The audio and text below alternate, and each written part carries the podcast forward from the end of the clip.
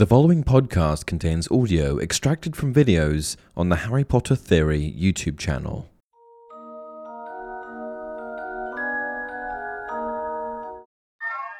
Hey everyone, welcome to another installment of Harry Potter Theory.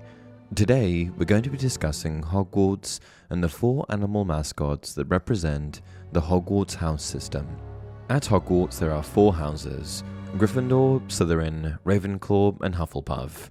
Houses created by the original four founders of Hogwarts Godric, Salazar, Rowena, and Helga. Why four houses? Well, put as simply as possible, there were four founders, and each founder wanted to teach the students in their own way. Dividing the students accordingly seemed like the best course of action. Each of the four houses created by the school's founders can be represented in a number of different ways. The first and most obvious identifier of a Hogwarts house is the use of their signature colours. Slytherin can be identified by green and silver, Hufflepuff by yellow and black, Ravenclaw by blue and bronze, blue and silver in the movies, and Gryffindor by red and gold. These colours can be found plastered all over the common rooms and uniforms of the respective houses. But that's not the only way to identify a Hogwarts house.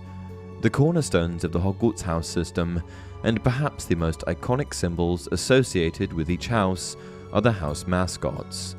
For Gryffindor, this mascot was a lion, for Slytherin, a serpent, for Hufflepuff, a badger, and for Ravenclaw, an eagle, or raven in the films. But what do these creatures have to do with anything? What connection do they have to the founders? And how did these seemingly mundane creatures, at least looking at it from the perspective of a magical world, get chosen as representatives for these houses? I've got nothing against lions, serpents, badgers, or eagles, but in a world filled with things like dragons, acromantulas, thestrals, and nundus, these creatures seem less impressive. I'm going to start with why these creatures were chosen, and then move on to why magical creatures weren't chosen. The lion. When it comes to the Hogwarts house animals, it's important that we look beyond their physical stature and instead shift our focus to the symbolism associated with these different animals. To begin, let's kick things off with the lion, Gryffindor's mascot, a king in our own animal kingdom, and a creature that is unquestionably symbolic on a vast number of levels. The Sorting Hat had this to say of Gryffindor House You might belong in Gryffindor, where dwell the brave of heart. Their daring, nerve, and chivalry set Gryffindors apart. Bravery and chivalry, those are two of the most prominent features of Gryffindor House, and it just so happens that lions symbolize these two traits perfectly. Bravery is, in my opinion, the standout quality of Gryffindor students, as we've seen some of the most hesitant witches and wizards, like Ron Weasley and Neville Longbottom, muster up their courage and stand in the face of Lord Voldemort. And if we look at the element of chivalry, it seems only natural that the King of Beasts and King of the Muggle Animal Kingdom would be a suitable choice for a house that radiates royalty. Gryffindor is also the ruling house in the series due to its connection with the main protagonists, and even its house colours of red and gold signify royalty. But what else do lions represent? Justice. In Mesopotamian mythology, Shamash, also known as the Lion Man or God of Justice, allows King Etana to free an eagle who has been trapped by a serpent. In this example, we can see that even before Harry Potter, the lion, eagle, and serpent all animals representing Hogwarts houses have a shared history. The lion against the serpent is a common theme in folklore that is repeated once again in Harry Potter, pitting Gryffindor against Slytherin. The serpent. Moving on from the lion, we're going to discuss its nemesis, the serpent. Or perhaps in Slytherin, you'll make your real friends. Those cunning folk use any means to achieve their ends. The general theme in Harry Potter is that Slytherins are conniving, ambitious, and willing to do whatever it takes to succeed, even if that means stepping on a few toes along the way. Slytherins are also incredibly cunning and often able to manipulate others into get what they want. These attributes can all be seen in their house mascot, the snake, which has long been identified with acts of ambition and cunning. In nature, snakes show ambition by going after prey much larger than them, and they show their cunning by using clever tactics to trick, confuse their prey, like via camouflage. An early tale outlining the snake's propensity to deceive is in the story of Adam and Eve, where the snake was able to convince Eve to give in to temptation and to pick fruit from the tree. However, the biggest reason for Salazar Slytherin choosing this house mascot was undoubtedly his unique connection to snakes. For you see, Salazar Slytherin was a Parselmouth, a wizard that had the innate ability to talk to snakes. It seems only fitting that he should dedicate his house to the creature he closely resonated with the badger. Next up, we've got the badger, the mascot of House Hufflepuff. You might belong in Hufflepuff, where they are just and loyal. Those patient Hufflepuffs are true and unafraid of toil. Hufflepuff is similar to Gryffindor in that they both value justice and aren't afraid to show a bit of bravery, but one of the big differences is that they're a little more reserved in their approach. The Badger, though fierce and powerful, has quite a reserved disposition, commonly leading a quiet life and not revealing its true ferocity until provoked. In some ways, this reflects the way that the other three Hogwarts houses view Hufflepuff.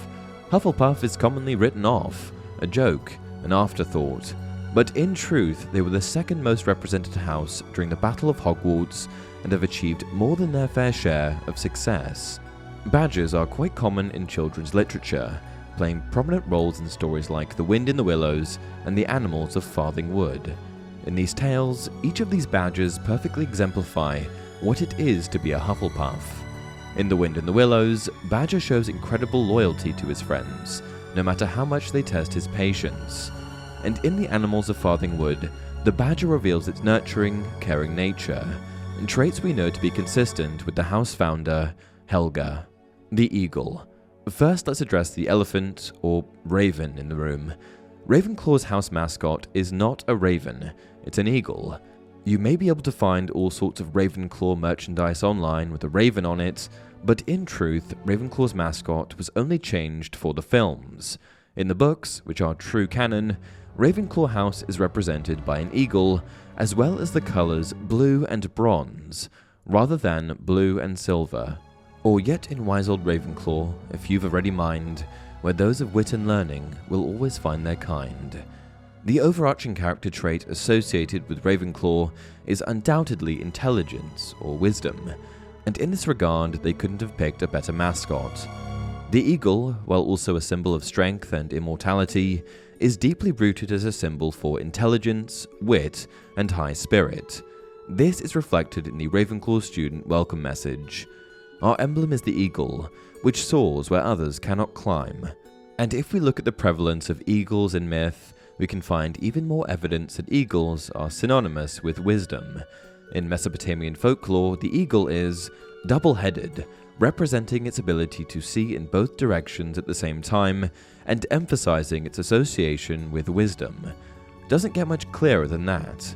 With the above explanations, hopefully I've provided you with a better idea of why these muggle animals were chosen to represent each house in lieu of magical creatures. Ilvermorny may have houses named after magical beasts, but that school was founded by different people in a different part of the world in a different era. Thunderbirds, Wampus Cats, Horned Serpents, and Pukwudgies are impressive, and they seem to work well as house mascots, but these creatures were also chosen fairly arbitrarily. When Ilvermorny was formed, the founders simply chose their favourite magical beast to represent the houses, and didn't make their decisions based on any kind of deeper connection. In this way, I think that the Hogwarts houses are a lot more special.